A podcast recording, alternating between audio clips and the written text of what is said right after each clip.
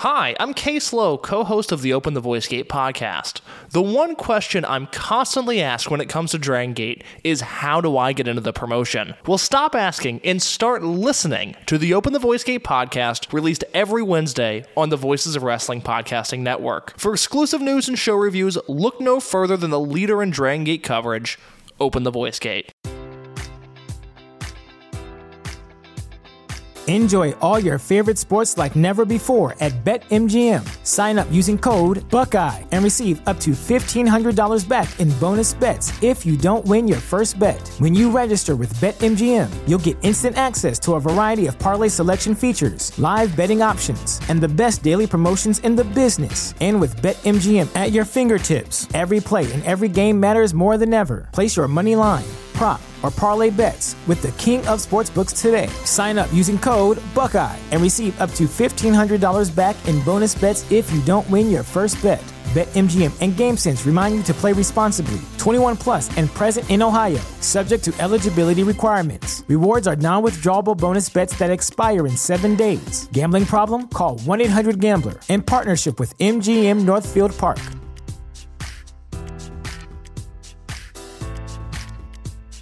This podcast is a member of the Voices of Wrestling podcasting network. Visit voices of wrestling dot com to hear the rest of our great podcasts, as well as show reviews, columns, opinions, and updates across the world of wrestling.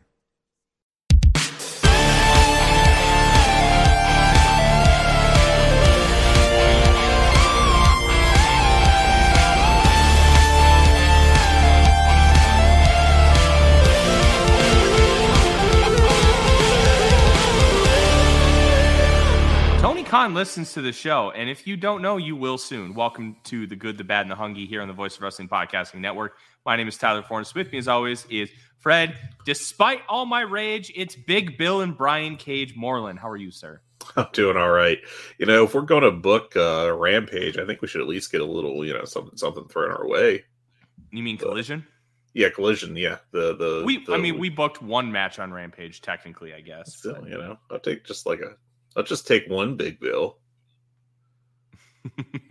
that that was very good, Fred. That was Thank very good. You. Let's speaking of, let's talk about All In. And All In is a, a very interesting spot. There's been a lot of discussion about it, how the build has been, if it's been good or bad, because going into last night's Dynamites, and we record this Thursday mornings, there was one match officially announced. There were a couple matches already alluded to. One of them being C M Punk Samoa Joe, one of them being Young Bucks F T R. But we didn't have anything concrete. Well, it hasn't mattered much for ticket sales because they have officially surpassed SummerSlam of nineteen ninety-two, and they are this close to surpassing eighty thousand tickets distributed, according to WrestleTix.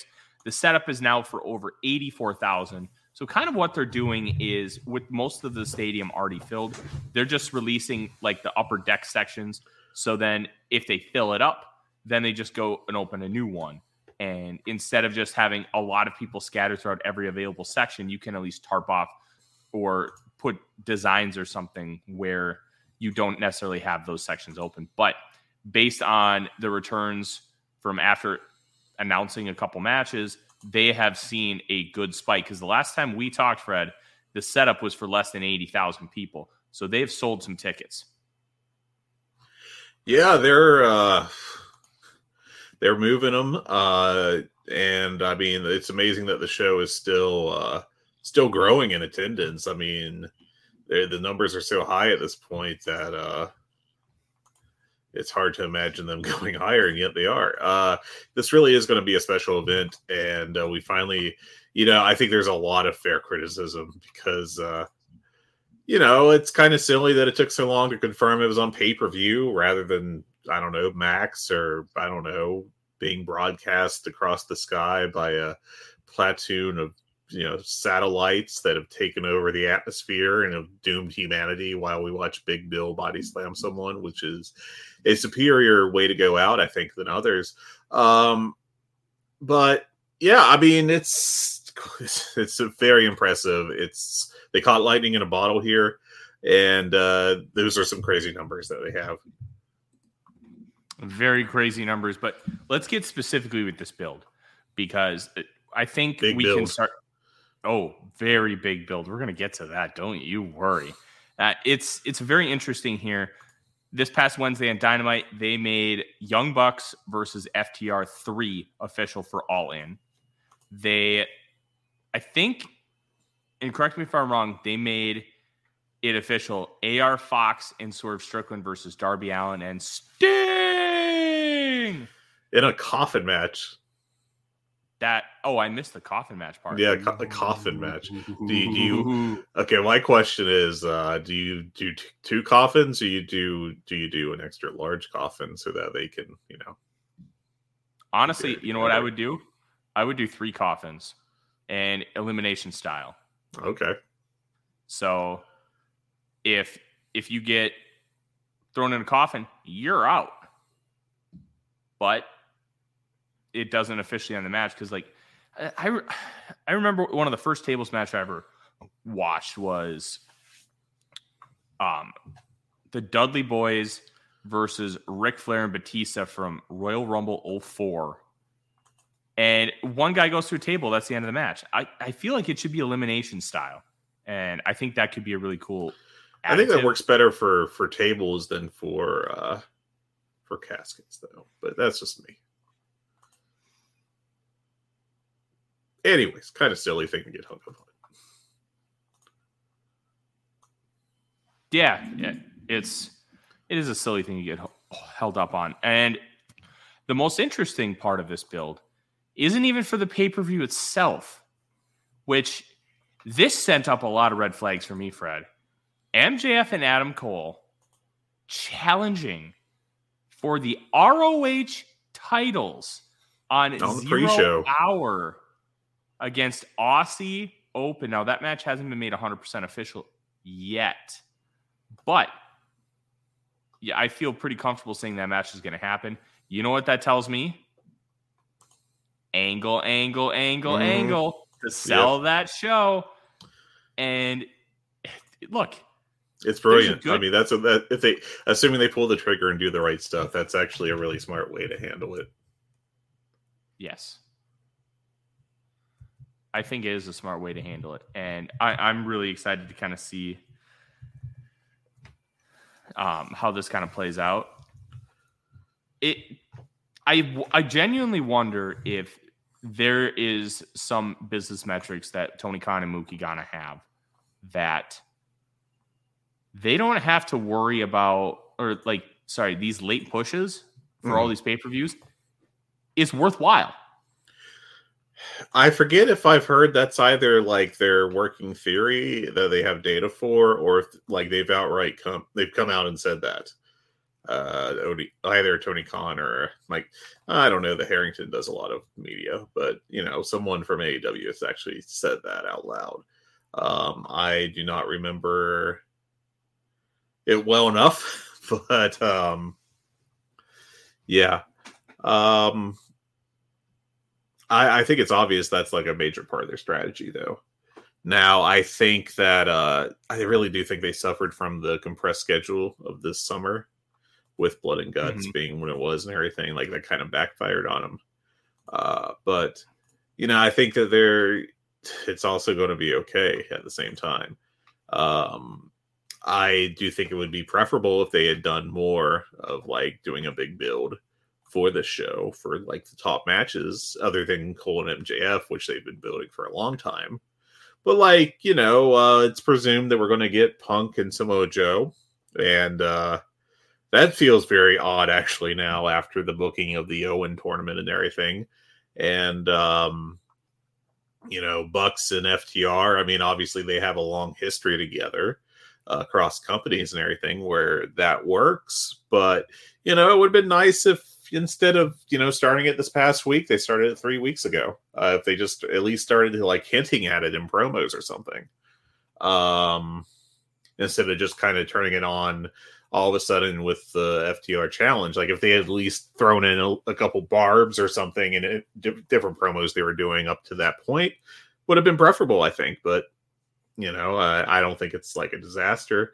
Uh, I, I just, you know, I, I would personally like to have these builds start like two weeks sooner for most of the stuff, but it feels like this is the way for every A E W pay-per-view, and they didn't shift it for this massive show. And I, I assume that the business metrics will be solid, you know, at a minimum. Yeah. I think they could actually, you know, I, I, my theory, my working theory is still that baby-facing M J F is going to do massive business. Um, and I think that they could, I'm not going to say that they won't set a pay-per-view record, basically, is what I'm doing here. Uh, I don't know that I feel confident enough to predict that as their definite biggest pay-per-view buy rate, or, or buy number, I should say, not buy rate, because that's different.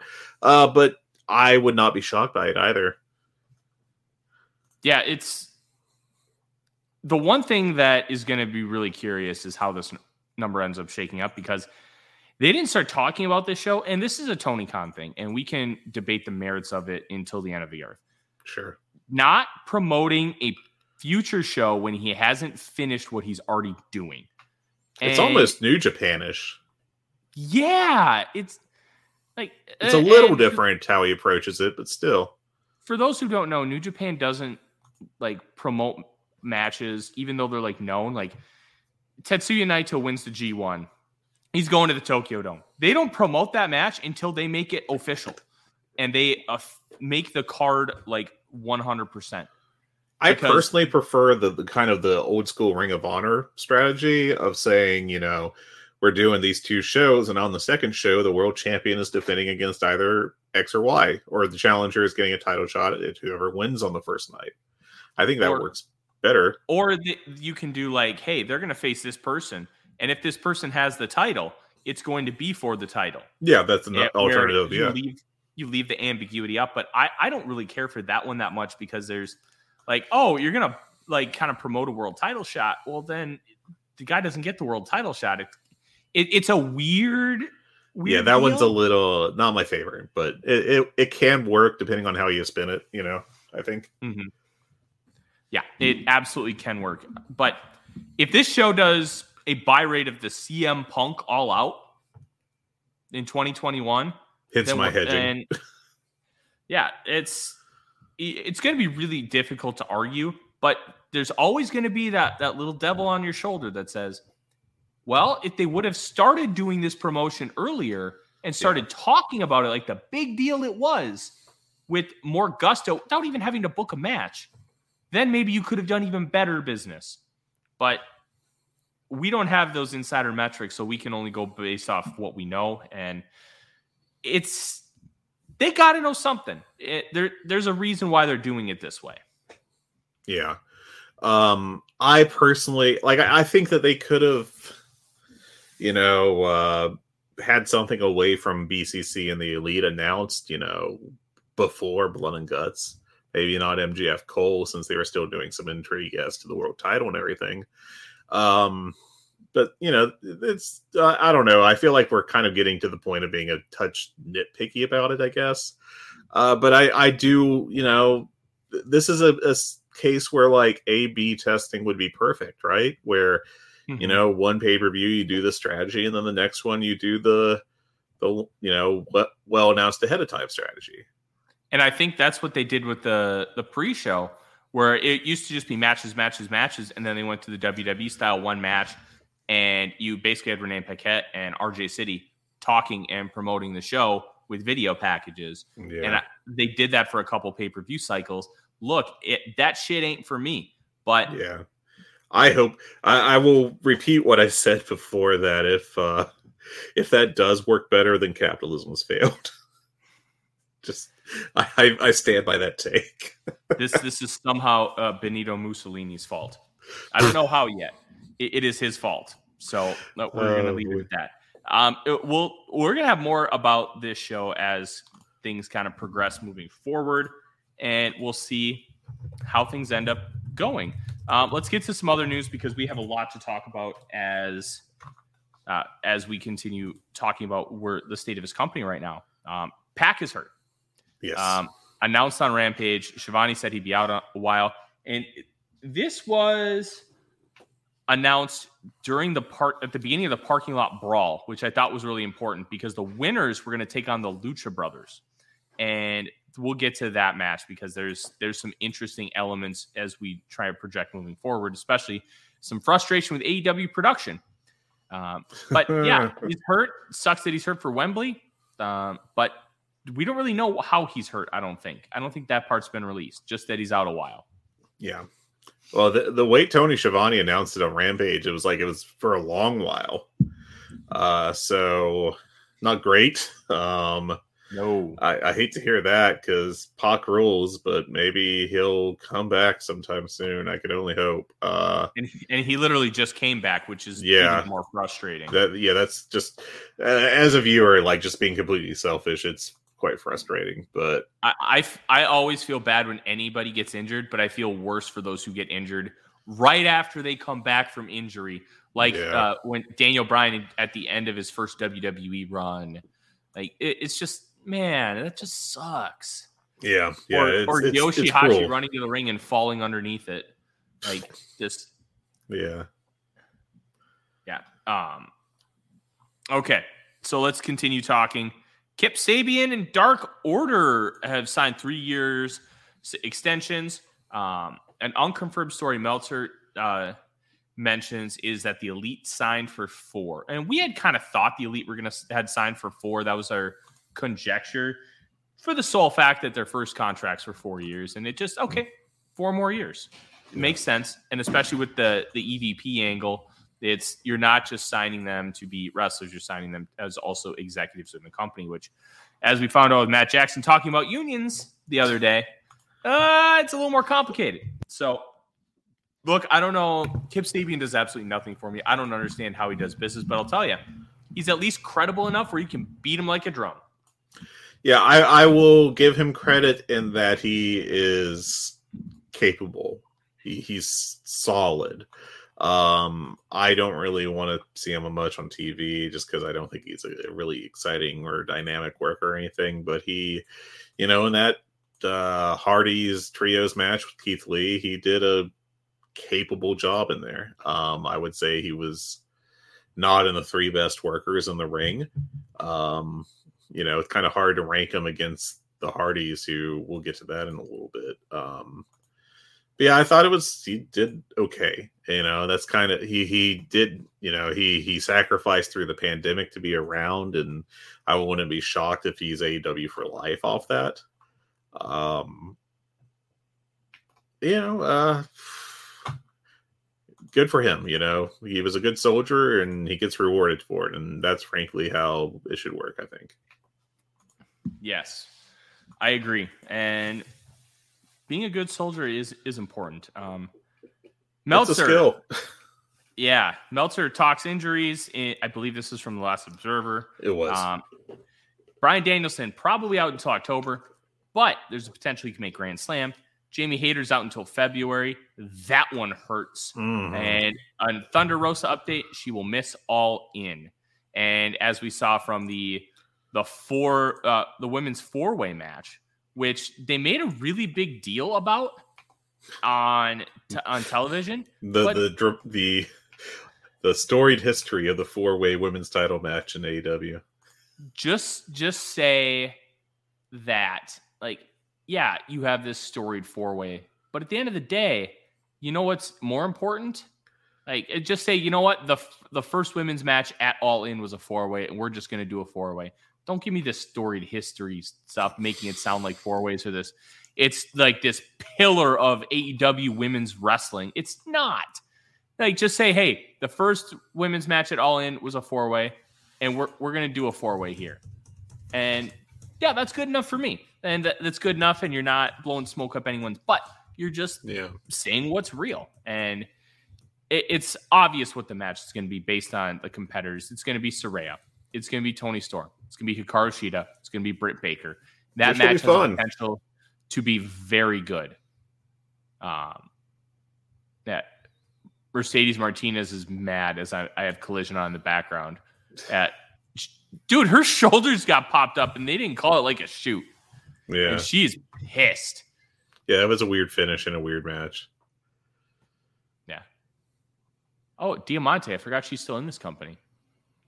Yeah, that was kind of a cool return, I guess, since we'll talk about this now. Uh, you know, I'm not... I, I do think that the depth of A E W in terms of like name value kind of outpaces their lack of depth and t- talent because both Mercedes Martinez and Diamante are solid workers. They're good.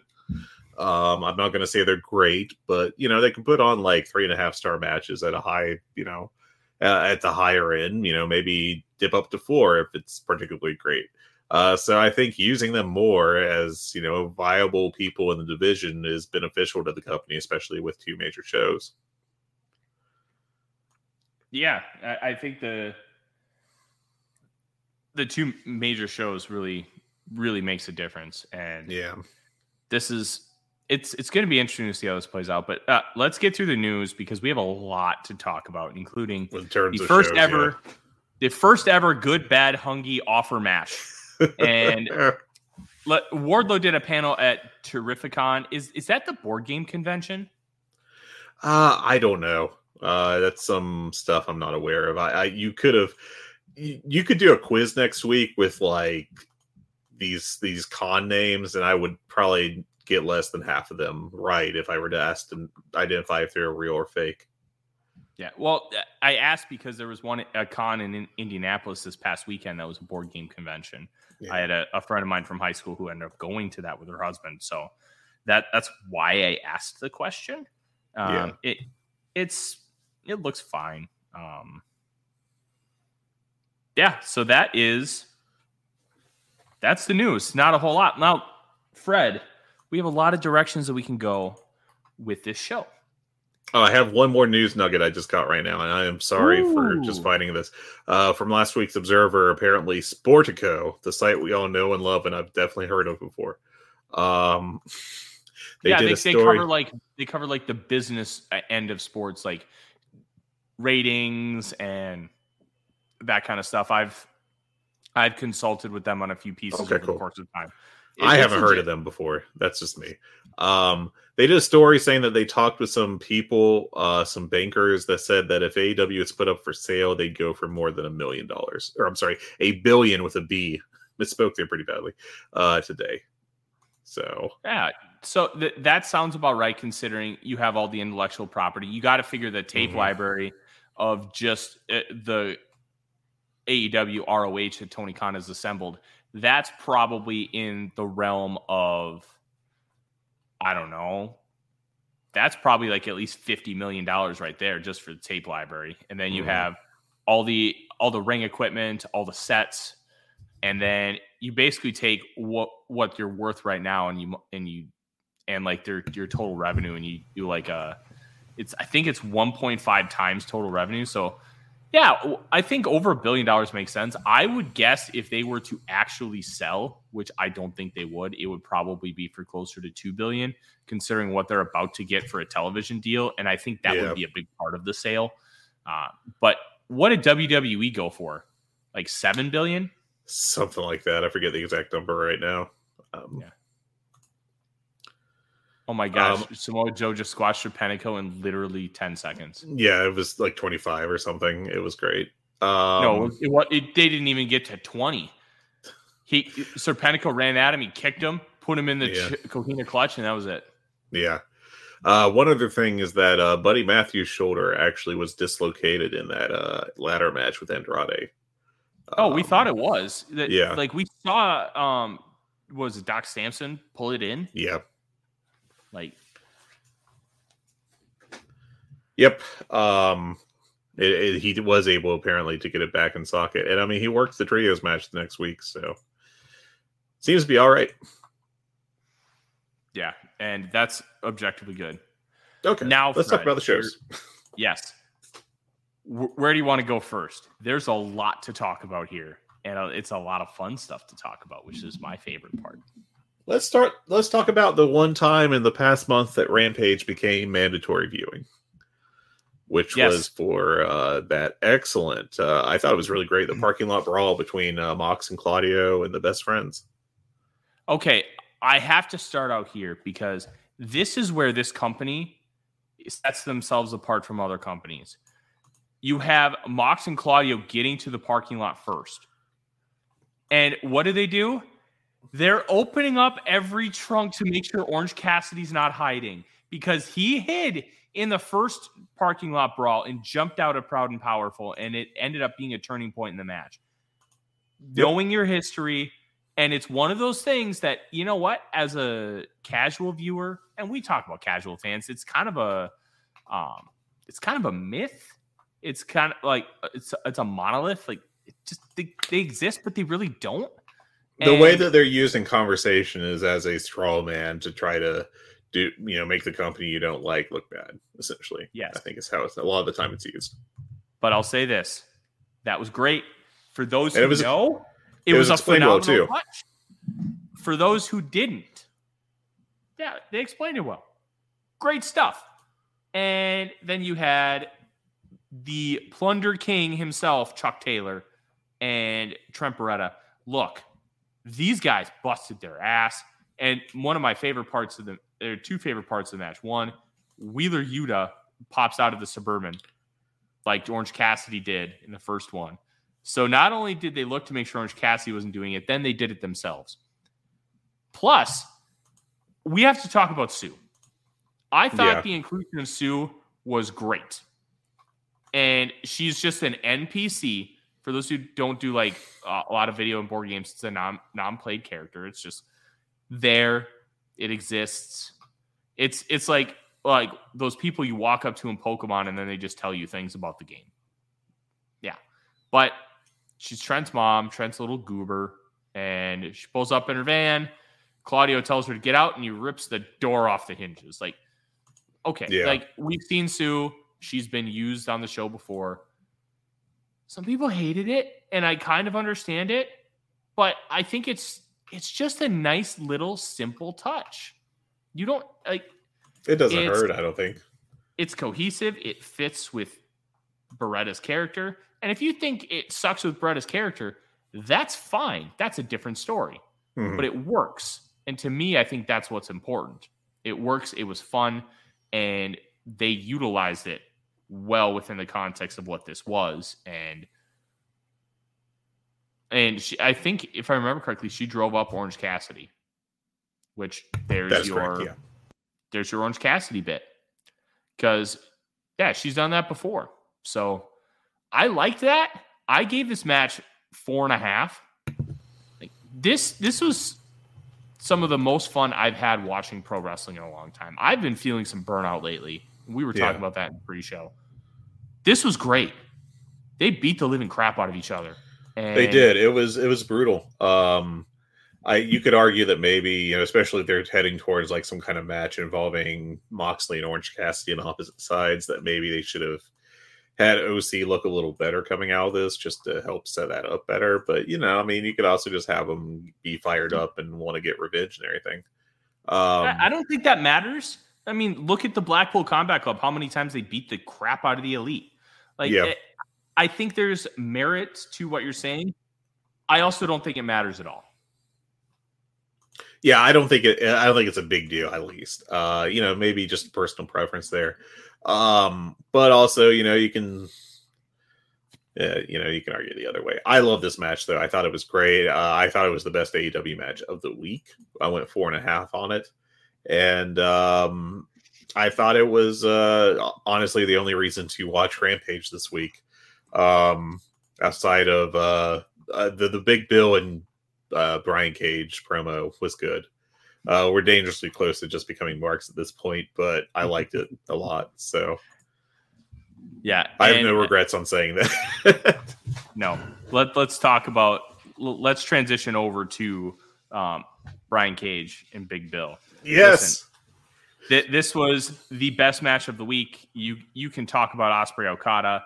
You can talk about Tanahashi Naito. It was Big Bill Brian Cage versus F T R. This is the good, bad, and hungry offer match. Yes. They, Tony Khan has listened to us. They, they gave Big Bill and Brian Cage a title shot. They're working cohesively. They have a potential superstar in Big Bill, and we've talked about it here before. And now, Fred, you are finally on board.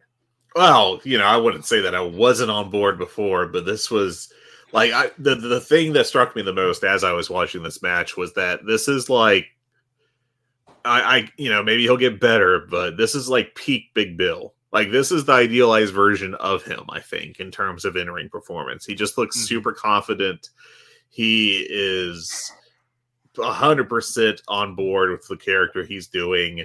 He's working great. He sells great for a big guy. Um, he's just awesome. Like, he really is. Uh, I am, I, I think he's been amazing, and uh, I know that he, he's been improving ever since that Impact run that really restarted his career. Uh, but, you know, that's the only reason I'm hesitating on thinking about him as, like, the most improved award winner. Because uh, he rules. Uh, this tag team has been a rele- revelation uh, with Brian Cage. Um, I think Brian Cage has been helped out by it a lot. I think it's given them some nice direction. And at this point, why not just put them in the, you know, the embassy, you know, uh, the Mogul embassy, you know, and you can bring over Lee Moriarty too. It's a heel group. They can always use, you know, lack, young lackey like Lee. And, but yeah, I mean, Bill was awesome in this match, and uh, he just looked extremely at ease in the ring, and that's always cool to see. It was great. Yeah. Like, and Brian Cage is obviously doing eighties Surfer Sting, like, kind of cosplay, the, the yeah. similar paint, and then he's got Cage written yeah, on his tights with, like, a scorpion, and then he's got the, yeah. the Wolverine slash on the other side of the, tr- the pants. Your and, pre-show comparison of him to Power Warrior was perfect, I thought. Yes. I, I it just reminds me so much of Power Warrior in New Japan. And I, I'll say this, and I've said it here before, Big Bill needs to be utilized like Big Show was for Paul Heyman in like two thousand four SmackDown.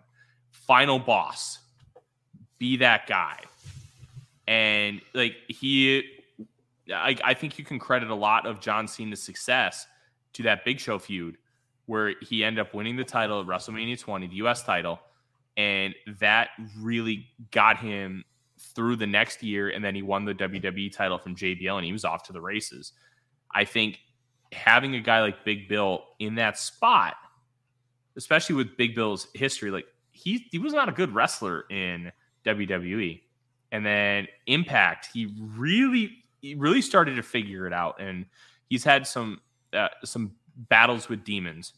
But at the end of the day, he's improved. He's figured out how to work better, and he's figured out how to work like a big man, which is not easy to do. Working like a big man in a small man's game now. Like, we're not talking Kevin Nash and Scott Hall are the norm. We're t- like the norm is Kenny Omega, two hundred twenty pounds. That like. If you put Eddie Guerrero into today's professional wrestling, he would fit in perfectly. Yeah. Yeah. Uh, the, the average size of the worker has definitely uh, decreased since the eighties. Uh, some of that is because people aren't like made up of thirty percent steroids, which is good mm-hmm. for their health. Um, and, but, you know, there's obviously guys using stuff and, you know, there's, that's a whole discussion I should have another day. Uh, Because, you know, there's people that we're talking about in this match that I wonder about. Um, but, you know, it's, it's, it's, Big Bill is the right size to look like a monster in this company. Uh, and he's able to work with people. And I thought he worked really well with F T R in this match. And um, I don't know. I just thought this was awesome all around. Uh, just a really good time. I went four and a quarter on it, I do believe. And, yeah, I went uh, four and a half. This was yeah. this was great. They really need to be a full-time tag team, or, as you mentioned, them joining the Mogul Embassy. And then you put Lee Moriarty in there, and then you have your trio. I, well, you already got the Gates of Agony. But, yeah, I mean, you could just, I mean, go full Freebird rules, you know? Yeah, like, this this team needs to be a permanent fixture in All Elite Wrestling. It really yeah. does. And I think we were proven right, again, as we usually are, Fred. This team rules. It yeah. is fantastic. It's a lot of fun. Um, also fun in this match. And, and I know we're praising them in a match they just had with uh, F T R, which is kind of like, you know, that's easy mode. I could uh, have but a they've had, match with F T R. Yeah, but they've had other good matches, you know, involving lesser workers. So let's not, you know, pretend that they aren't capable at a minimum. Uh, but another fun thing in this match that made me laugh was um, Cash Wheeler's mother no-selling his getting his ass kicked by Big Bill right in front of her. And then later after the match, um, Cash comes over to hug her. She doesn't want to because he's sweaty as hell. And so he just rubs his head on her. Fantastic son trolling and fantastic mom not working with kayfabe. Uh, good, just, it, you know, funny stuff around. Yeah, it's it, it was just the perfect spot. And yes. I, I, I've so I've got Collision on right now, and Action Andretti, Darius Martin, and Big Shoddy Lee Johnson just walking in the ring. You have House of Black just staring at him. Brody King, tattoos and baby oil. Malachi Black, tattoos and baby oil. Buddy Matthews, clean as a sheet. Just yeah. a hilarious dichotomy trio because yeah. that, like, Buddy just, he doesn't seem to fit in, but he just does. It's oh yeah, he does. Yeah, it's it, it's just great stuff. And uh, and then you have uh, little Miss Julia Hart, just the cute little vixen on the side. And it's like this banned from ringside. Just it's it's awesome stuff. I love it. And like like Big Bill and Brian Cage need to be a permanent fixture. They do. Yeah. Please, Tony Khan, make it happen for me. Dude, just do it for me. It, you don't need to do it for anybody else. Do it for me. In the hobby, it's not easy being a fan of ripping packs or repacks. We hype ourselves up thinking, ah, maybe I can pull a Ken Griffey Junior rookie card, but with zero transparency on available cards and hit rates, it's all just a shot in the dark. Until now. Introducing Slab Packs from arena club dot com, the only repack that provides real value, a complete view of all possible cards, and clear hit rates for each one. Now, when I buy slab packs at Arena Club, it finally feels like I know what I'm getting. I was able to open an Arena Club slab pack, and and I'll be honest, it was a lot better than what you normally do. Say you go to a card show, and there's a random innocuous brown bag of cards, and yeah, you can open it, and look, it's going to be junk. You're, you, you know what I mean? Like, you know what you're probably going to get in those. Maybe you find that fun. And sometimes I do. Sometimes I like just opening up cards and saying, ah, hey, look at some random cards or whatever. But if you're really in this game to to find value and find particular cards, it sucks to have to buy these mystery packs. And it ends up being, you know, almost nothing. You know, nothing of value. Not with Arena Club. You can display, again, of all available cards, hit rates, grading. So you know that when you're opening up the slab pack, you are going to get something valuable. You are getting something good. And Arena Club, in addition to having those great slab packs we just talked about, is also a marketplace for card collecting, buying, trading, selling, displaying, all that sort of stuff. But those Arena Club slab packs, man, they are revolutionizing the repack game with transparency. After your pulls are revealed, they'll immediately be placed in your vault for safekeeping or trading and selling, and you can have them officially graded by Arena Club as well. So again, uh, setting these things off, it's going to be officially graded by Arena Club. And the Arena Club grading process is accurate, fast, and transparent, with full grade rationale provided and explanation of how your card was scored. So whether you're buying, selling, trading, or displaying, Arena Club is the card collecting platform that you have to check out. So right now, I've got a special offer here for Voices of Wrestling Network listeners. You can get ten percent off of your first purchase by going to arena club dot com slash V O W net. Again, that's arena club dot com slash V O W net. Now, that's a crazy offer. That's ten percent off a four hundred dollars slab pack. forty dollars off right there. ten percent off your first purchase. No matter what that purchase is, ten percent off. Again, that's arena club dot com slash V O W net. arena club dot com slash V O W net for ten percent off your first purchase on Arena Club. And we thank them for sponsoring the Voices of Wrestling Podcast Network.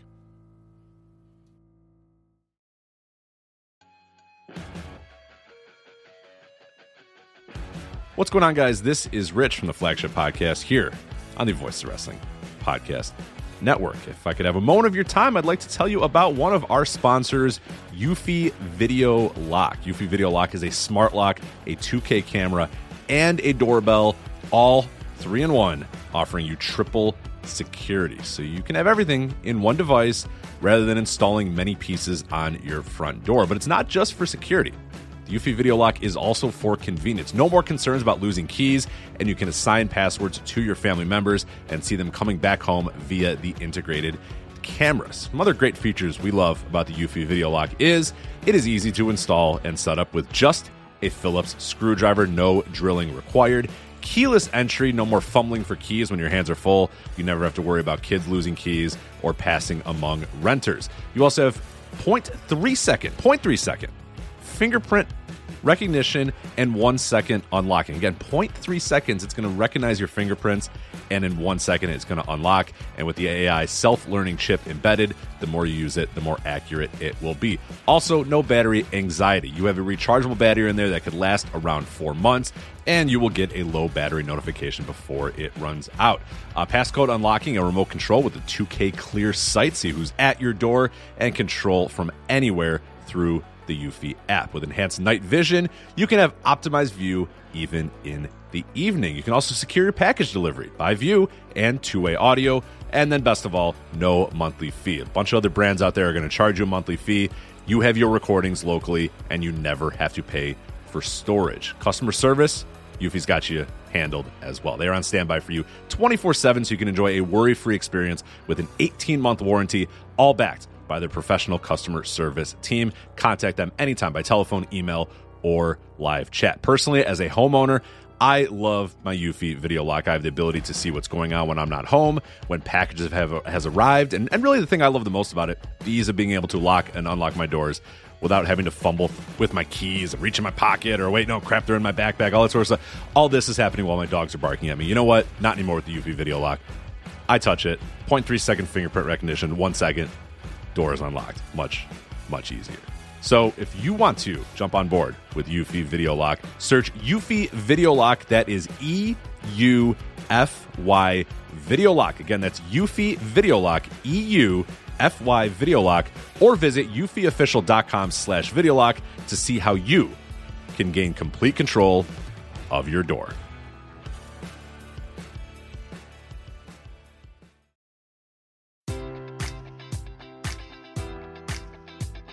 Enjoy all your favorite sports like never before at BetMGM. Sign up using code Buckeye and receive up to fifteen hundred dollars back in bonus bets if you don't win your first bet. When you register with BetMGM, you'll get instant access to a variety of parlay selection features, live betting options, and the best daily promotions in the business. And with BetMGM at your fingertips, every play and every game matters more than ever. Place your money line, prop, or parlay bets with the king of sportsbooks today. Sign up using code Buckeye and receive up to fifteen hundred dollars back in bonus bets if you don't win your first bet. BetMGM and GameSense remind you to play responsibly, twenty-one plus and present in Ohio, subject to eligibility requirements. Rewards are non-withdrawable bonus bets that expire in seven days. Gambling problem? Call one eight hundred gambler in partnership with M G M Northfield Park.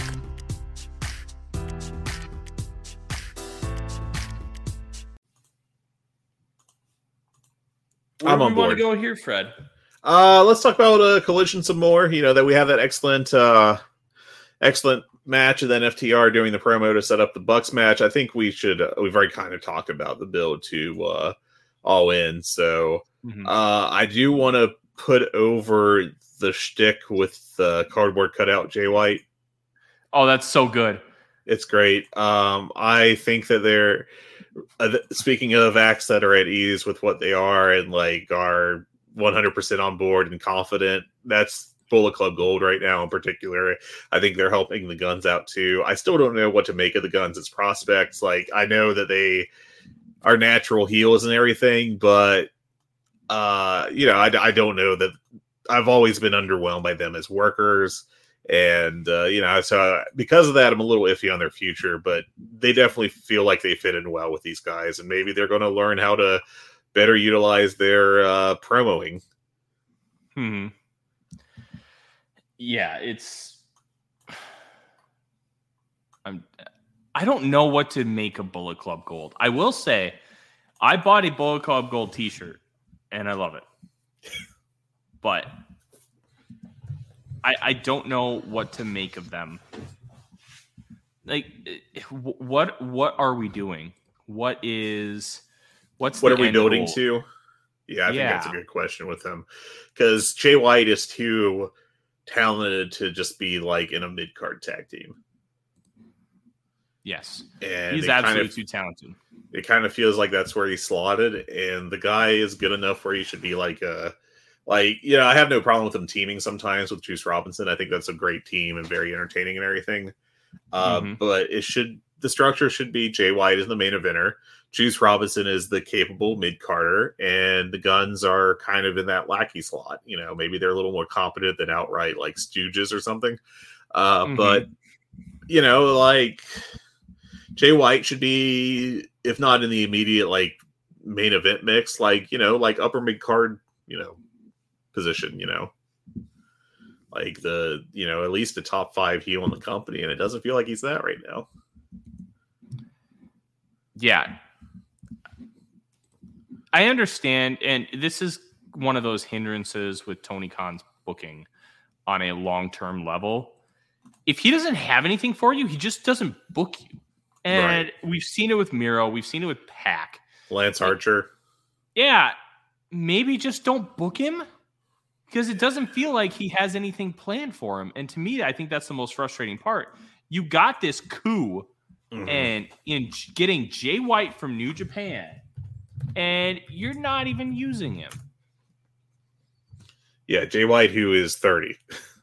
um, he, he doesn't even turn thirty-one until later this year. I mean, it, it's it's wild.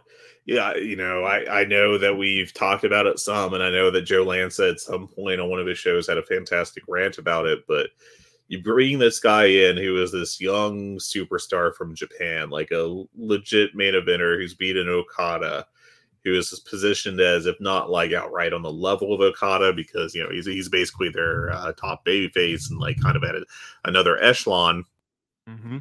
He's positioned like a... Uh, the next step down, like a, you know, instead of an A plus player or S tier, whichever you prefer, he's an A tier guy, which is a great spot mm-hmm. to be in. And then he comes over to um, to A E W, and he's positioned as like B tier at best, you know, and you could really argue he's been more of a C tier guy. And his most notable work has been putting over C M Punk, which, hey, C M Punk is an absolute main eventer. I get it. Um, but it was like a short feud, like lasted three weeks. And um, I don't know, man, it's, it's kind of weird, and I don't get it. I don't know like how you bring this guy in and don't at least sell it like it's the biggest signing in the world. Yeah, it it's is. It's, it's, it's always going to be weird to me. It, it was a huge deal because he was one of the biggest free agents, and we knew that uh, W W E threw some money at him. And mm-hmm. as they frickin' should. It's Jay White. Jay White is a talented individual. He's one of the best talkers in the business, as you kind of alluded to. And his best fit is arguably on American television wrestling. So now you have him on American television wrestling, and you're using him like this?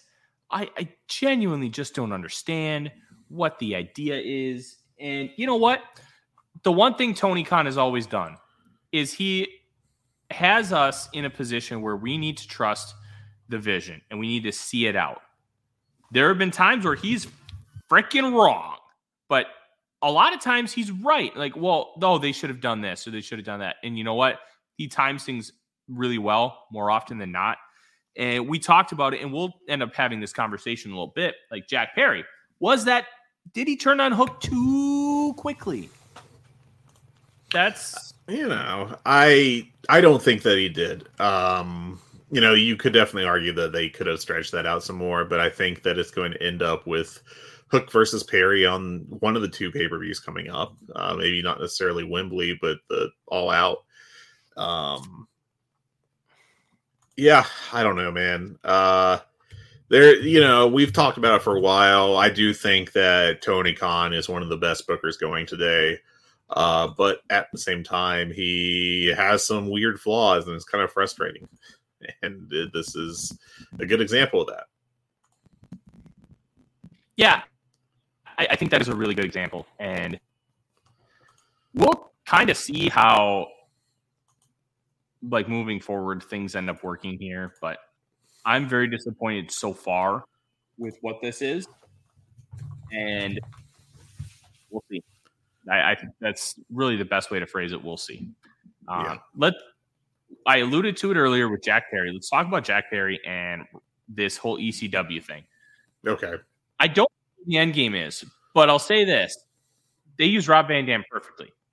They did. They brought They had a reason to bring him in, F T W title, and they had a a brief like story where it's like, oh, I've retired titles before. Okay, great. I'm going to retire this one. Perfect. You have the basis of a, a simple pro wrestling story. And then they went out and had a borderline four-star match. They worked Whoa. incredibly hard. Whoa, they okay. Did, Woo! Okay, li- listen. Woo, feeling yourself, buddy, with that. Wow. I, I didn't, I'm not giving okay. it four stars. Okay. Like, th- a borderline think, four star. Like, I think three and three quarters isn't unfair here. And the one of the reasons I'm giving it three and three quarters, Woo. straight up, the, the work is not worth three and three quarters. But you know, it is worth, like, the storyline and the tone of the match, the hard work. Like, it wasn't crisp. It was ugly. It was, it felt like E C W a little bit because you had the weapon spots and you had the way they kind of built everything up. I thought it was just, for what it was, it was perfect. And you could probably do it better, but look, th- this was exactly what it should have been. And I loved it. Okay, I mean, it's look, you know, everyone's ratings is their own. I, I just think that, you know, three and three quarters is spicy on this. I thought it was, you know, I mean, it was fun. Don't get me wrong, but it also, like, I don't know, when it comes to star rating matches, you know, that's not something that I would even remotely have close to anything that positive. I went two and three quarters on it. I thought that it was, you know, with two is my benchmark for average, and I thought it was a pretty well above average match. You know, uh, enjoyable, but you know, sloppy. And uh, Rob Van Dam is what he is at this point, which is, wow, I can't believe Rob Van Dam can still do that stuff at this age. Um, and, uh, you know. I think what's really important here, Fred, maybe the difference between how I view it and how you view it. It, it wasn't a strategic, like, oh, we're going to tell this really good pro wrestling story. It's, hey, Jack Perry, you're a dick. You don't deserve this title, so I'm going to win it from you, and then I'm going to retire it. And we're going to do it F T W rules, which is basically E C W. And they had that kind of match. And I thought it was good. Yeah. Now, am I ever going to rewatch it? No. But it was just a good, solid match that got the story across for what it needed to be. And I thought, yeah, I mean, that, that's I thought it was enjoyable. That's rated so highly. Yeah. And that's that's the really tough thing with star ratings, because this three and three quarters is going to be a lot different than like a three and three quarter lucha match that you see in C M L L. It's going to be a lot different than, sure. oh, a title match that gets three and three quarters. But I thought this was a very good match. Okay, that's fair. Like, I'm very curious to see where this goes from here. I doubt it.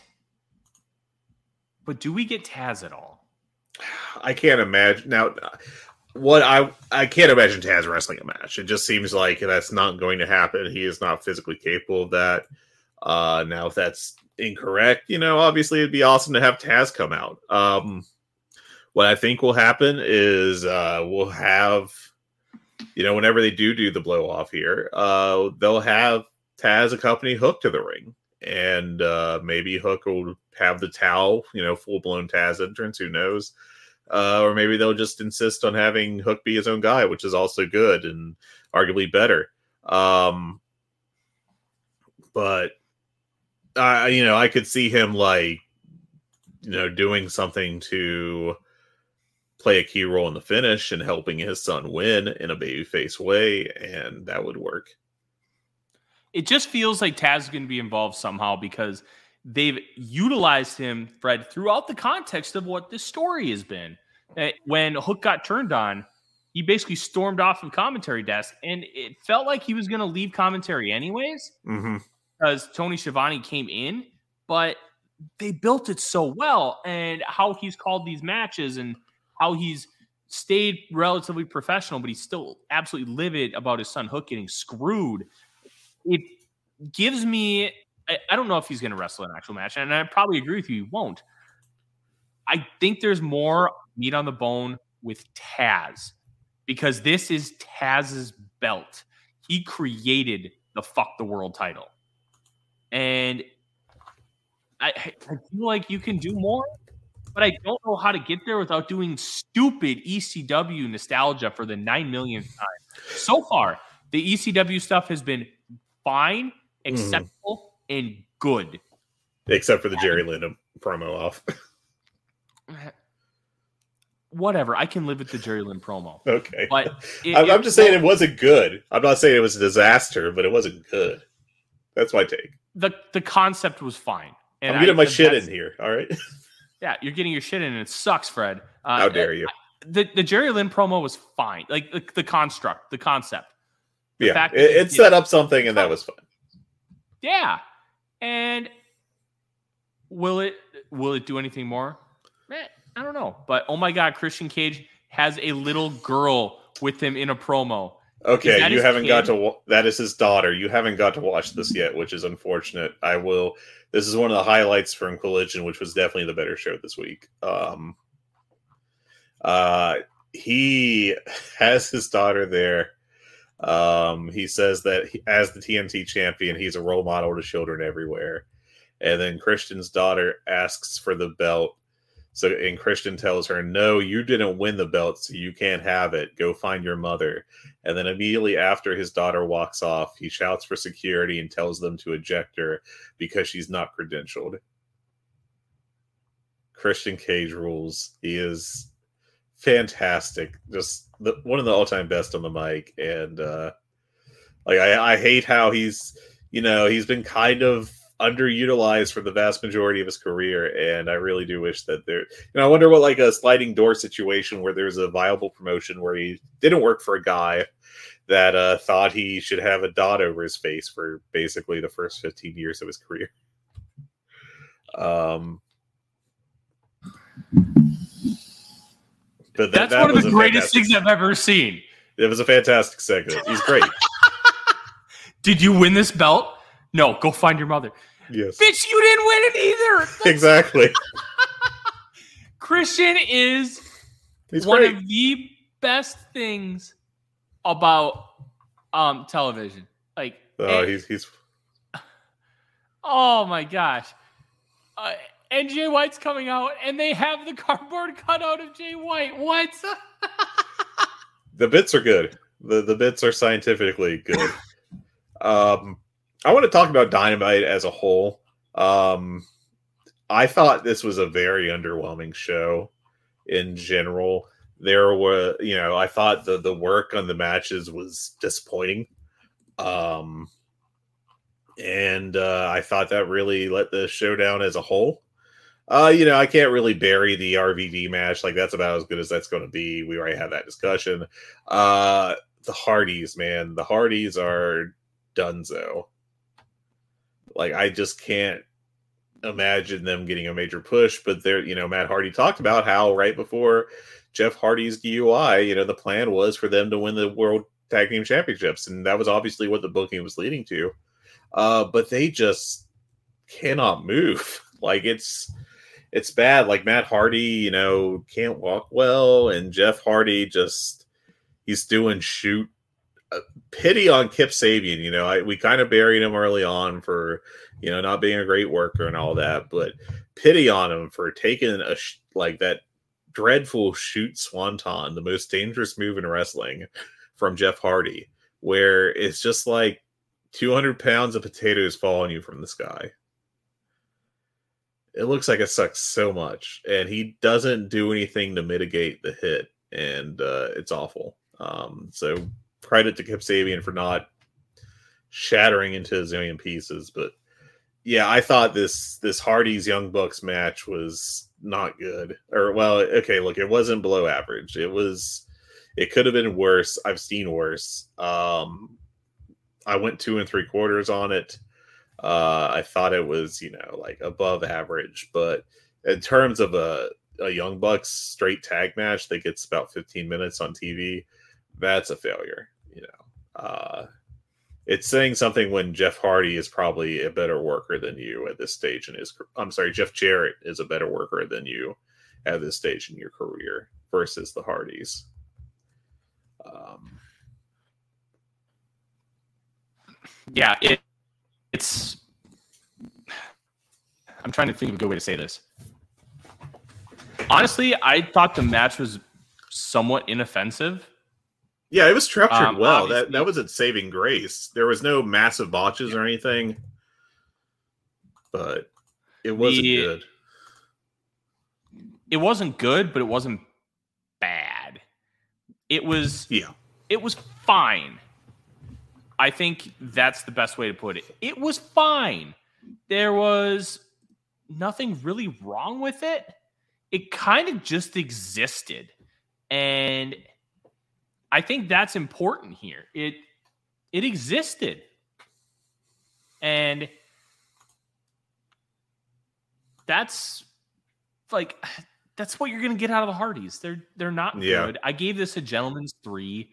It was it was fine. They they didn't blow anything. You got a couple cool Hardy spots. You got that swanton in the corner that felt like it could be the finish, and it wasn't. Like, the whole thing was... That's probably the best you're getting from this yeah, team at this, this iteration of the Hardys, yeah. Uh, but it's, you know, I just don't know what to do with them as a booker. You know, that's the great question, because I'm sure they're on big money deals. They're big nostalgia names, and... they just can't go, and like especially in the modern A E W style, like it's just tough, man. It's difficult. It is difficult, and it would have been great if we would have been able to get them four years ago, because then mm-hmm. I think we could have really had a tag title run, and it makes sense and not be embarrassing. And but now it's, I can't envision it. Like it's just not the right thing at the right time. Wow. Um.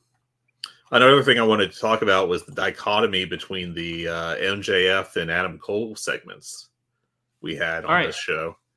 Um, so we had it. the pre-tape first, right, with them going to the the trampoline thing and uh, basically a repeat of the video game segment uh, in a lot of ways. Only instead, it gets you get M J F pelting kids with dodgeballs, you know, and obviously it worked it, but still, it's you know, I thought that part was kind of funny, but at the same time, compare that, you know, I thought a lot of it was cringe. Uh, Adam Cole acting like a literal child, and uh, you know, just kind of going back to the well for the same kind of thing, and then you have the live promo in front of the crowd, and that was a fantastic segment. These two, I think, obviously work a lot better when they're working with the crowd, when they're working live, when it's not with these, you know, very cringily silly, uh, you know, setups to, uh, you know, to lead into the segments, or to do these pre-tape segments, I should say. Uh, and it's just kind of, ugh, it, it sucks. I don't like it. Um, And I just wish that they would stick to these live promos that work so well, that really show off their skills and work with the crowd and everything. I think they are utter successes when they were, they were live with microphones. And um, instead of doing these, what I think are bad pre-tapes. I will say the absolute best part about that pre-tape was M J F like f- chucking dodgeballs at the kids, and then the one kid's like, aren't, aren't you guys too old to be here? And then he just tells her like, yeah look like this is it's it's a weird one, because like it's it's kind of borderline child abuse, but it's also not, because They're it's it's dodgeball, but it, yeah. I, I don't know if I'll put this on T V. Like I, I understand why they're doing these, because these are I think these are moving ratings, And obviously, um, W W E is having success with these. Like, mm-hmm. but why? Why are we putting these on A E W television, especially with M J F throwing, like, as funny as it was at parts, whipping dodgeballs at children? Yeah. Like, what are we doing here?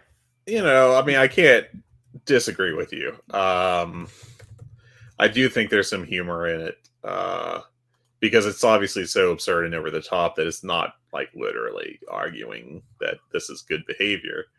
Um, you know, I can't really, but, but I do think the segment overall was pretty cringe at the same time. So, you know, there, that's my take on it, I guess. You know, I feel like I, I don't have a real good follow-up on it. It's just like, this is what I think happened. And, uh, they keep doing it, and I guess it works, but I don't like it, you know? Yeah. It, it is what it is. And let's transition from the shitty pre-tape to the actual live promo, Fred. Yeah. The live promo itself was good.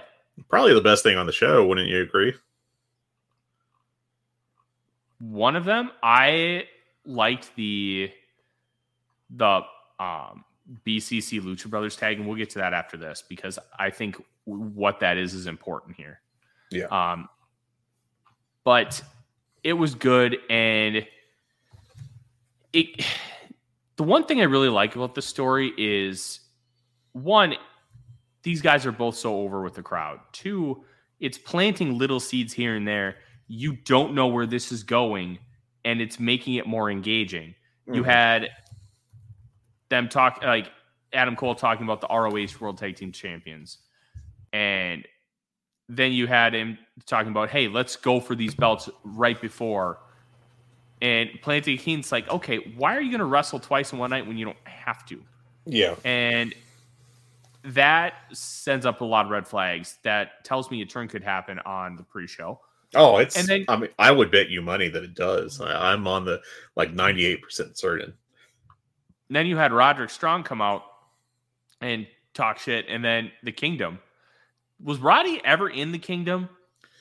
The boy, I was not watching Ring of Honor at that time, uh, but let me check it real See, quick. Neither was I, but I got I had the this inkling that he was in the Kingdom, and that's no, it why doesn't look like he was. So well.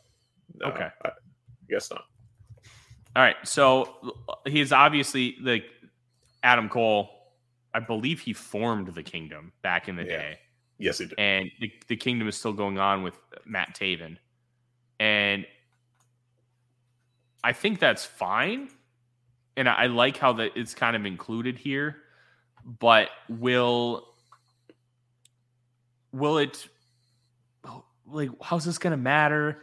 Is Adam going to turn and reform the Kingdom, like, in its old glory? How how does that make a, a difference for the Elite? Mm-hmm. Because obviously you have the Super Click.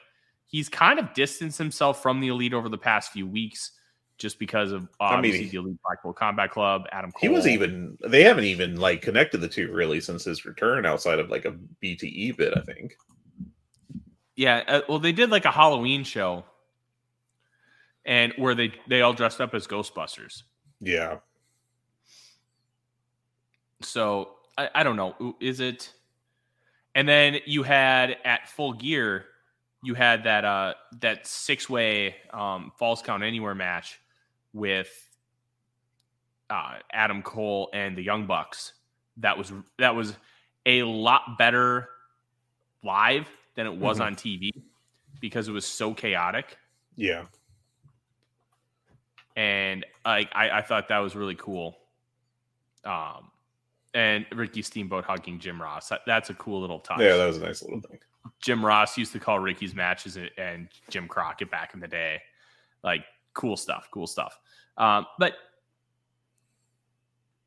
I I just wonder how this is all going to kind of link together. And Roddy makes things really interesting because, look, Roddy's never going to be a push commodity, and it sucks. He should be a pushed commodity. But unfortunately, he's now about forty, mm. and I, I he I just think the time has passed, but you can use him, I think, like as a workhorse in like a unit. And in in a formation of the Kingdom, I think that would work out really well. Yeah, as, but, a, as a as a good goon kind of guy. Yes. I, I, I really think so. This worked, but I think what was really intriguing to me was Adam Cole put his finger in M J F's chest, and that planted even more seeds. And, and they ended up kind of, after like about a minute, kind of getting in a position where they were fine. But I don't, I don't know where this is going, but the in-ring promo stuff when they're in-ring together has been great. Just keep doing that. Ignore the rest. Yeah. Um, I but yeah, I thought I think they've done a great job of setting up what could potentially be a great driver for pay-per-view buys uh, by having this M J F Cole tag team match on the pre-show, where I presume that Adam Cole will turn on M J F and, you know, use this opportunity to soften him up for the World Championship match later that night. Um, I think that they have to do that versus like teasing it and then not delivering. Uh, I think that it will be much more effective if we get Adam Cole going full heel and, um, you know, the last few minutes of the pre-show where people are encouraged to buy it, uh, buy the pay-per-view. It consists of him just beating the hell out of M J F and going full heel. And in turn, M J F being a full-blown babyface. I really hope so. I want to see M J F as a babyface. I don't know if you... have him as a babyface champion, and I want I I would almost say take the title off of him at yeah. I think Cole as champion here works well. Um, I will add. Um, well, yeah, I think that's about all I got to say on that. But I, I hope they do this right, because I will, I will again repeat my prediction that if they book this correctly, they could legitimately make M J F the biggest star in wrestling. And you could argue he already is, but I would probably give that to Will Ospreay. You can say whatever you want about W W E and Roman Reigns.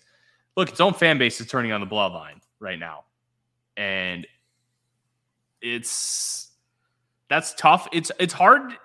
It's especially hard with W W E to understand who's actually a star at this point, because W W E sells tickets because they're W W E, not because the product is great. Now, the Bloodline has been moving a lot of tickets, and that's inarguable. Mm-hmm. But yes, like, is any are any of those guys truly a star, or is the story a star? And I think that's a fun discussion that we could have at another time, because this is an A E W podcast. Yeah, we should get to this. Um, Blackpool Combat Club and Lucha Brothers match, because one, this match was very, very good, but they botched the finish again because of production. Not only did they not get Moxley ripping off Pentagon Junior's mask, yeah, they that camera shot had his face exposed. Yeah, like, look, I understand this isn't a a new like a a lucha company, but come on. We are better than this. Well, and, and the worst part was that it, it was shown pretty clearly. I mean, granted, he had makeup on and everything, so it's not that devastating. Uh, but he was shown pretty clearly in the replay. And you know what? Live, okay, I can give you a little bit of a break. You show it in a replay. That, That's no excuse. Ridiculous. That's bad. Like, very frustrating, but what... What I'm really intrigued by is it felt like with the post-match beatdown, they were setting up for a third guy. They were setting up for somebody to come out. And it, it to, me, it seemed was, to me, a seed was planted that there's going to be somebody else. I don't know who that somebody else could be that is closely aligned with them, because obviously you have Death Triangle. Uh, but their time in Mexico, I don't really know who they're very close with. Obviously... Laredo Kid. Yeah, Laredo Kid is someone that they usually are affiliated with, I think. Um, they could always go with Commander, who's been affiliated with them to some extent, or uh, or Vikingo. Do do any of those guys make sense for what this feud is, though? That, that that That's where I'm having the difficulty here, Fred.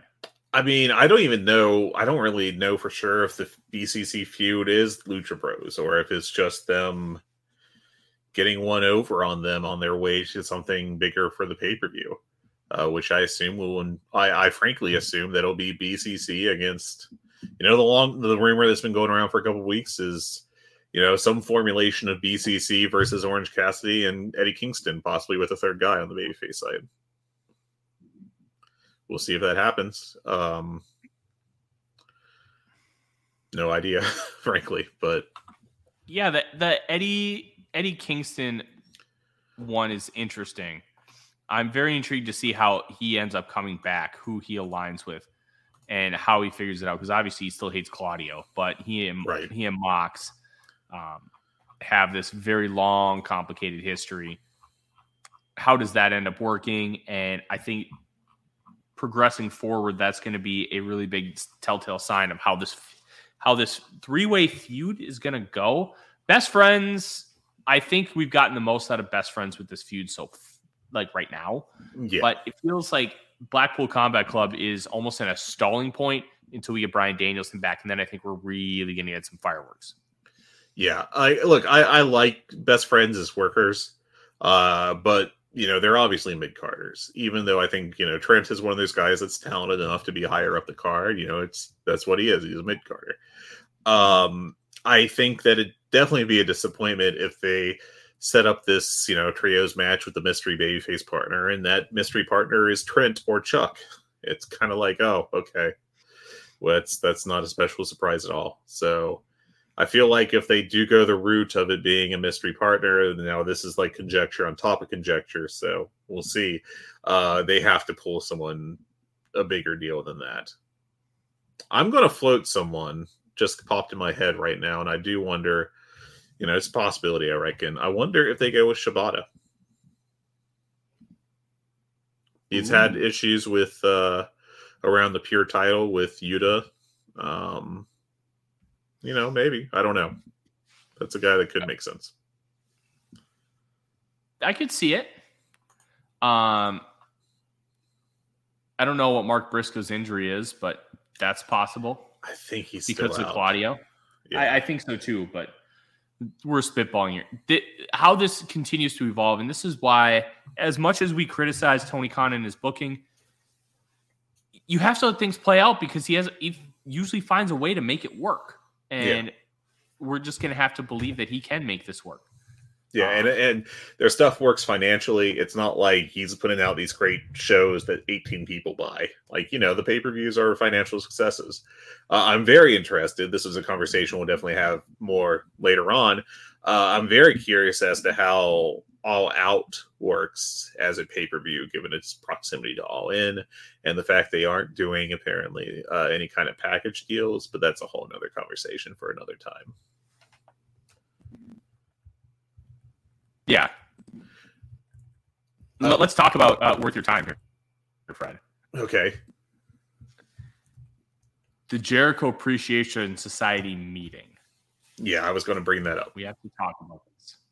Yes, we do. Um, Very interesting. Jericho barely said anything, and yeah. it kind of went around basically everybody just burying him under the sun and calling him a selfish fuck. And I thought the best the best promos were Daniel Garcia, who basically is like, I gave I changed who I was for you. And then he gets in his face, does his little dance, and basically flicks him off and leaves. I thought that was tremendous. I thought yeah. it was very well executed, very well done. two point oh's promos were great. I even thought Hager's was decent. Like, look, Hager can't talk, but for what he is, who he is, and the background that they have together, I thought the promo was just fine. It it got to where it needed to go, and he got a pop for the hat, which I'm a sucker for the hat. Yeah. I I was surprised that they broke Hager off. Uh, I thought that they might have kept him around as like the one true stalwart, but you know, it makes sense within the storyline. So, yeah. It, what what's really intriguing is how, uh, we're going to get an answer next week for if he's going to join the Don Callis family. is this going to set up something with Kenny Omega? Because Kenny was interviewed by Alex Marvez later on in the episode. Like, hey, are like, what are you doing for All In? He's like, I don't know. I'm having a conversation with J R about it next week. Do we get him and Takeshita versus o- Omega and Ibushi? Because Ibushi is the only person that Omega is really aligned with in A E W canon. That's yeah. not doing anything. Well, Adam Page. Ah, yes. Good old Hangman. That yeah. I I forget about Hangman because he's barely on television anymore. He's got he's, he's got picked up that M J F schedule. Good for him. Yeah. Good for him. Bad for me as a viewer. Good for it, it, him.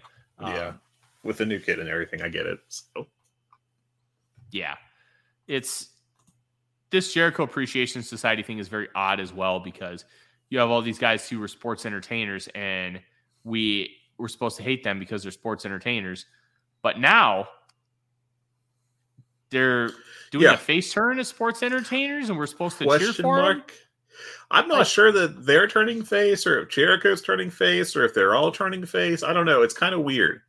Um, I, I think that that aspect of it is going to be a big question mark that isn't resolved yet. It won't be for another week or two, I think. You know, maybe it'll be resolved next week when Jericho goes out and announces if he's joining the Callis family or not. Um, I don't know.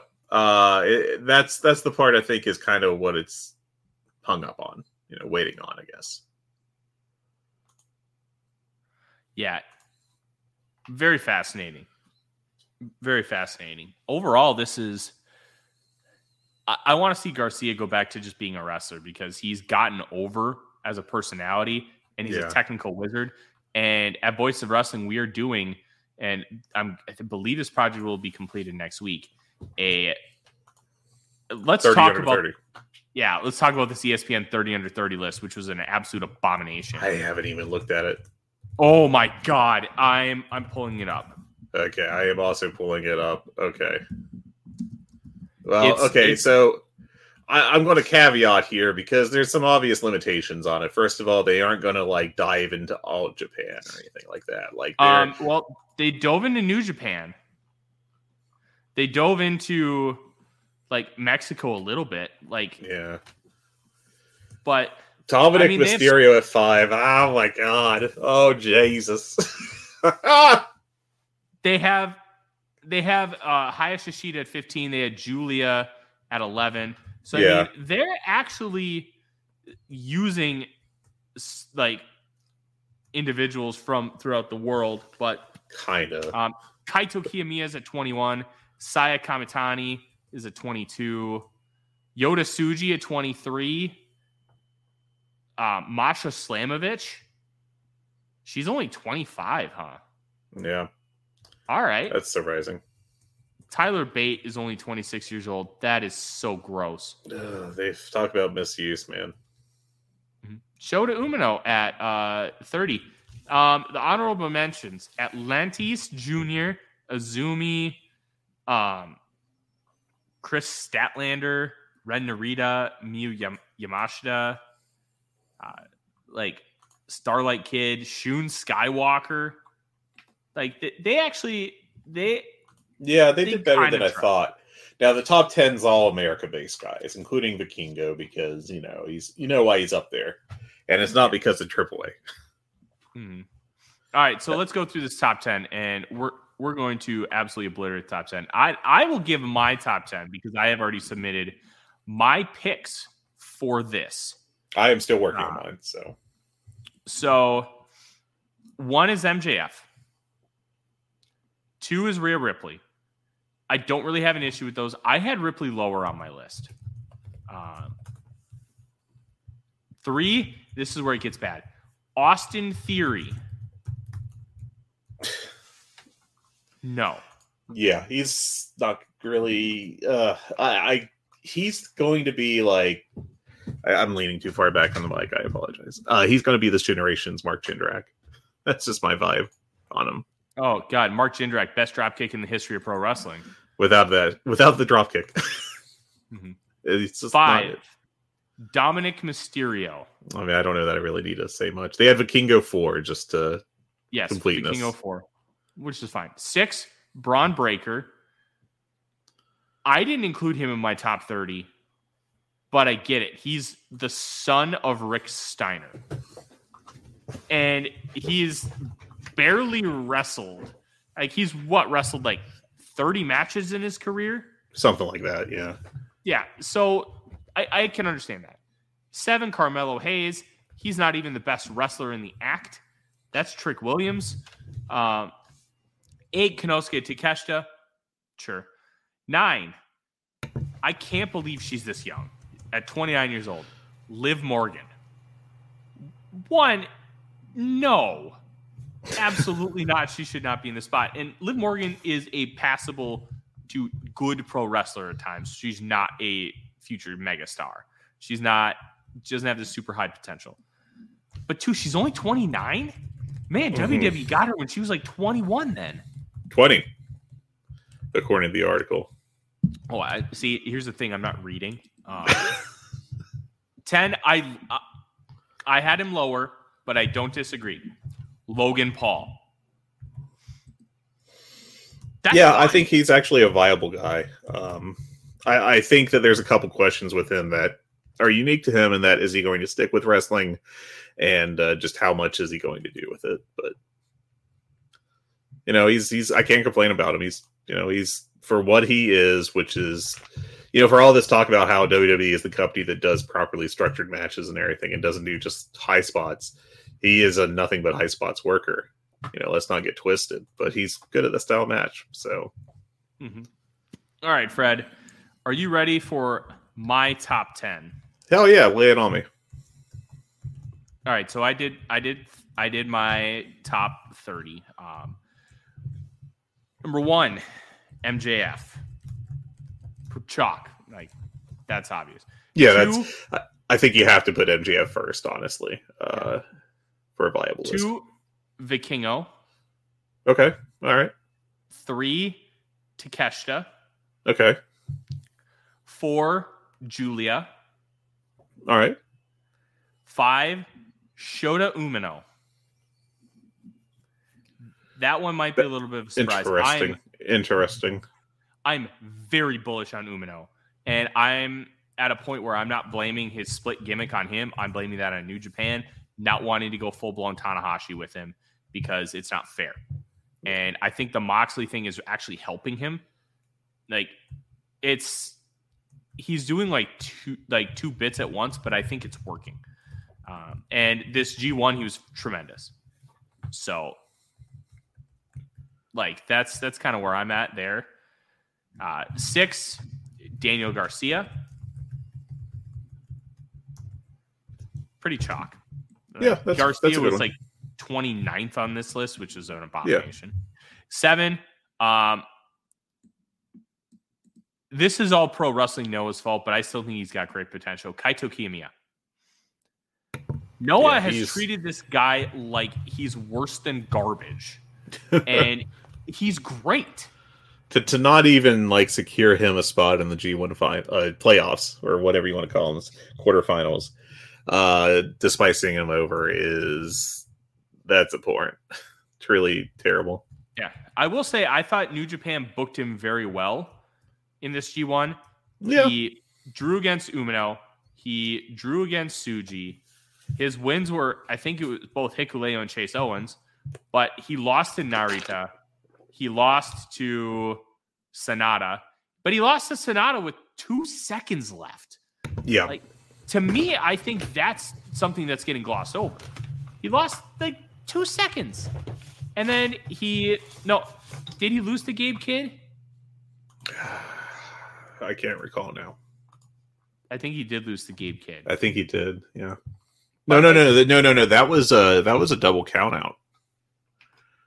Oh, yeah, it was a double count. Yeah, they brought into the crowd and everything. Yeah, like, I I, I think objectively he was booked fine for an outsider. Mm-hmm. Like, should he have been booked better? Absolutely. But New Japan booked him like that. They still booked him relatively strong. He looked good in his yeah. losses. He tied against the two guys that you're going to push to the moon they are basically telling you he's on their level. Yeah. They said he was on Sonata's level. They did. And no, they, got, they booked him well. Two it, seconds left. The, the the failure is like no one not even caring enough to like negotiate for him to be in the playoffs. And they could try to spin it or whatever. You know, uh, for, uh, further discussion of, of Noah, did you see the screenshot they did when they uh, announced that uh, Yuma Anzai is uh, is in the N one? Oh, yeah. Like the thumbnail they used. In case you didn't see it at home, uh, the little video, they, they did little videos hyping each guy in the tournament, which, uh, yeah, cool, good. You know, you should do that. That makes sense. Uh, especially when you're not that big in England and, uh, or I'm sorry, the English speaking world. Um, and, uh, you know, you need to put your guys over. Yeah, that makes perfect sense. No complaints. Their Yuma Anzai video, which, again, as a reminder, is a, an All Japan guy. That video just said the future of wrestling. He is the hope. I'm sorry, even even better. He is the hope of Japan. Just incredible. Yeah, that's that's rough, man. That's not great.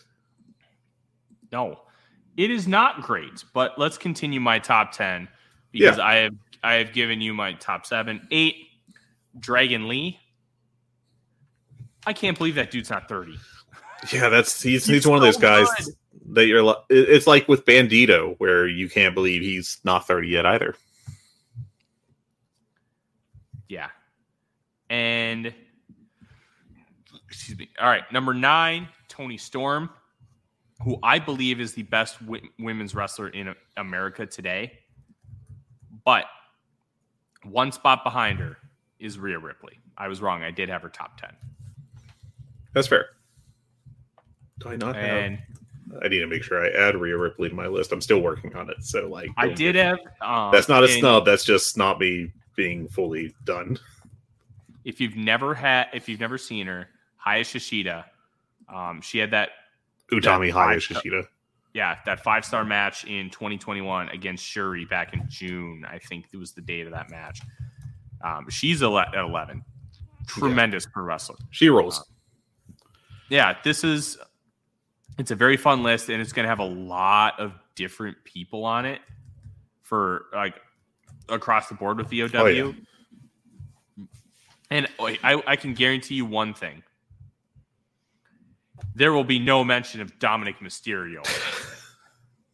I do wonder if someone's going to name him. Just, just I don't know, as a meme or what. There's the possibility, but I, you know, I wouldn't completely rule it out. Mm-hmm. I, I'm going to give you a name that's still eligible for this list, which will make you think. Okay, Riho. Yeah, she's been wrestling since she was what, twelve? Yeah. It's crazy. She's still eligible for this. Yeah, that sounds that's all I got. Right. Yeah. Uh, segueing out of this, there is one more thing I want to talk about on Dynamite. Okay. And it's that main event match we had last night. And uh, I think this was supposed to be kind of a big statement match for Anna Jay. And uh, this was not it. Um... She's, you know, a hit or miss worker, and on this night she missed a lot. Um, add on to that that she blew a couple spots. She generally looked like she was moving through like uh, Jello to work this match. Ooh. And then the end where she gets pinned near the ropes, but Angelo Parker reaches into Anna Jay's hand, but nothing happens. It was really odd. And uh, I don't know what that was about, but I th- I thought this was super underwhelming because Shida is a good worker. Uh, I went two stars flat on this. Like, it wasn't an utter disaster or anything, but it was not good. Uh, and I thought it was a kind of it was a super flat finish to well, you know, to an episode of Dynamite that could have used a boost there. Yeah, I I, I I like the idea of giving people title matches and. And just having extra title matches on T V sometimes. But, mm-hmm. yeah. Look, Anna Jay's not ready for this. We've known she hasn't been ready for this for a couple years. Just, man, no. yeah, this wasn't it. Um,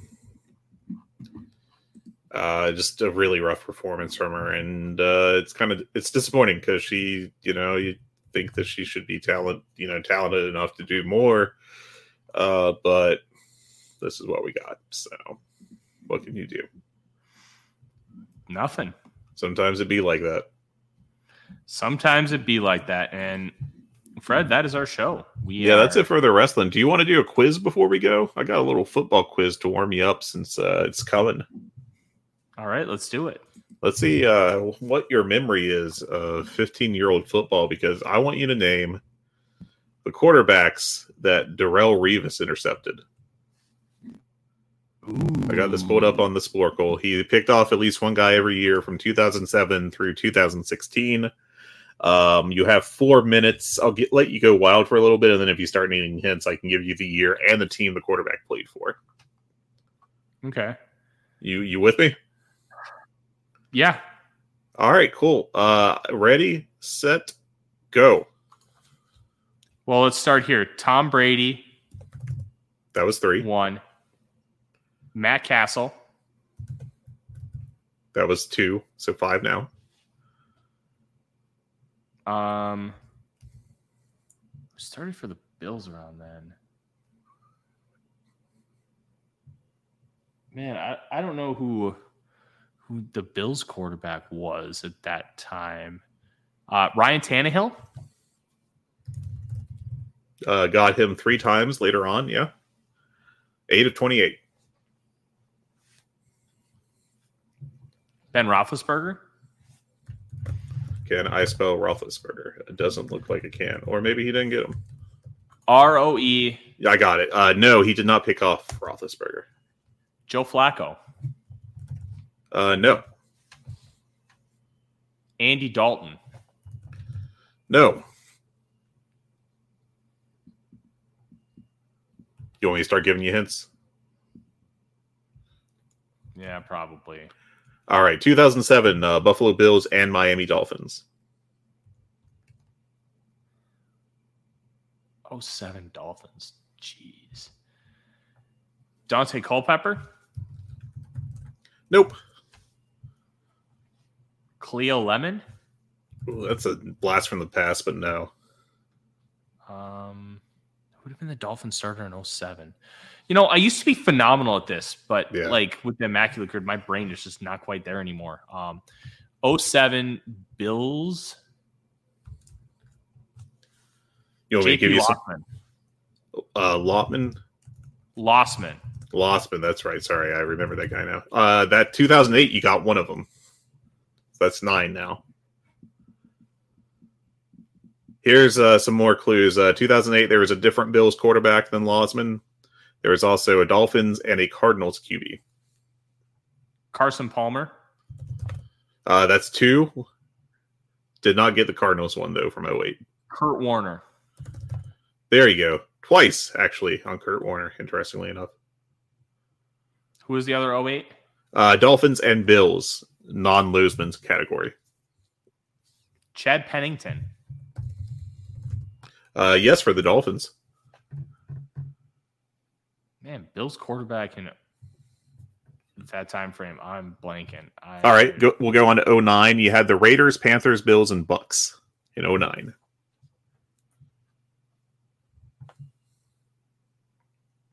Raiders, oh nine. Jamarcus Russell. There you go. One minute left. Still have the Panthers, Bills, and Bucks from that year. Bucks, two thousand nine. I don't know. Panthers. Uh, Jake Delhomme. There you go. Twice, actually. Okay. Uh, two thousand ten Chargers, as well as two thousand eleven. Uh, Chargers is Phillip Rivers. There you go.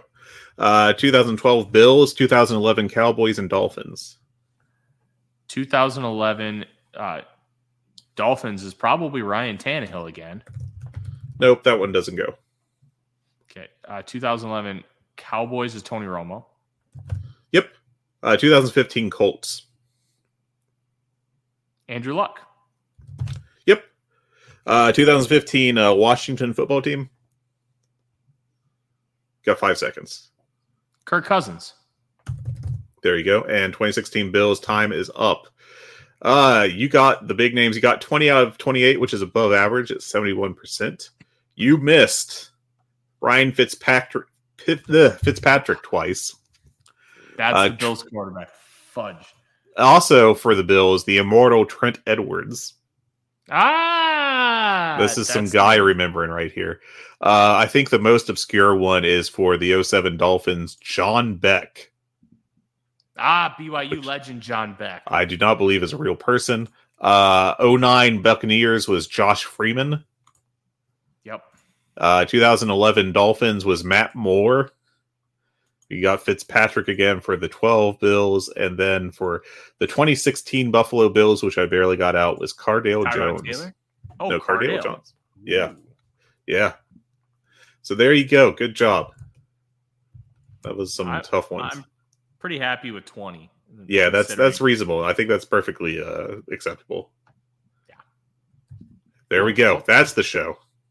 That's the show. You can follow me on Twitter at three oh four oh. You can follow my Vikings work at U S A Today's Vikings Wire, along with Vikings First and Skull, where we have our own podcast feed and YouTube channel. You can follow Fred on The Blue Sky. I am on there as well.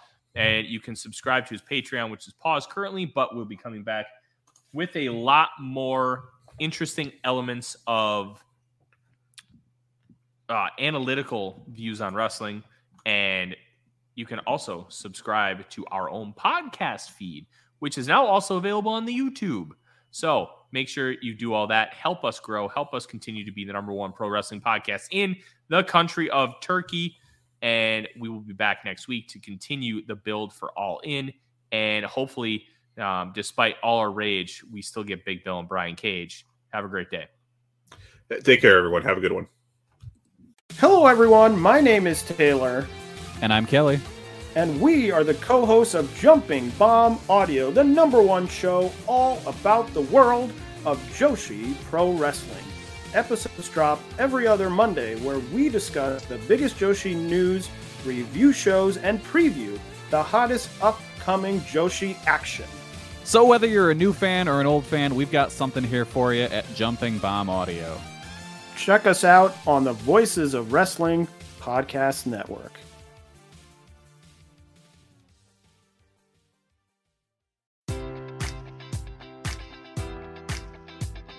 Enjoy all your favorite sports like never before at BetMGM. Sign up using code Buckeye and receive up to fifteen hundred dollars back in bonus bets if you don't win your first bet. When you register with BetMGM, you'll get instant access to a variety of parlay selection features, live betting options, and the best daily promotions in the business. And with BetMGM at your fingertips, every play and every game matters more than ever. Place your money line, prop, or parlay bets with the king of sportsbooks today. Sign up using code Buckeye and receive up to fifteen hundred dollars back in bonus bets if you don't win your first bet. BetMGM and GameSense remind you to play responsibly, twenty-one plus and present in Ohio, subject to eligibility requirements. Rewards are non-withdrawable bonus bets that expire in seven days. Gambling problem? Call one eight hundred gambler in partnership with M G M Northfield Park.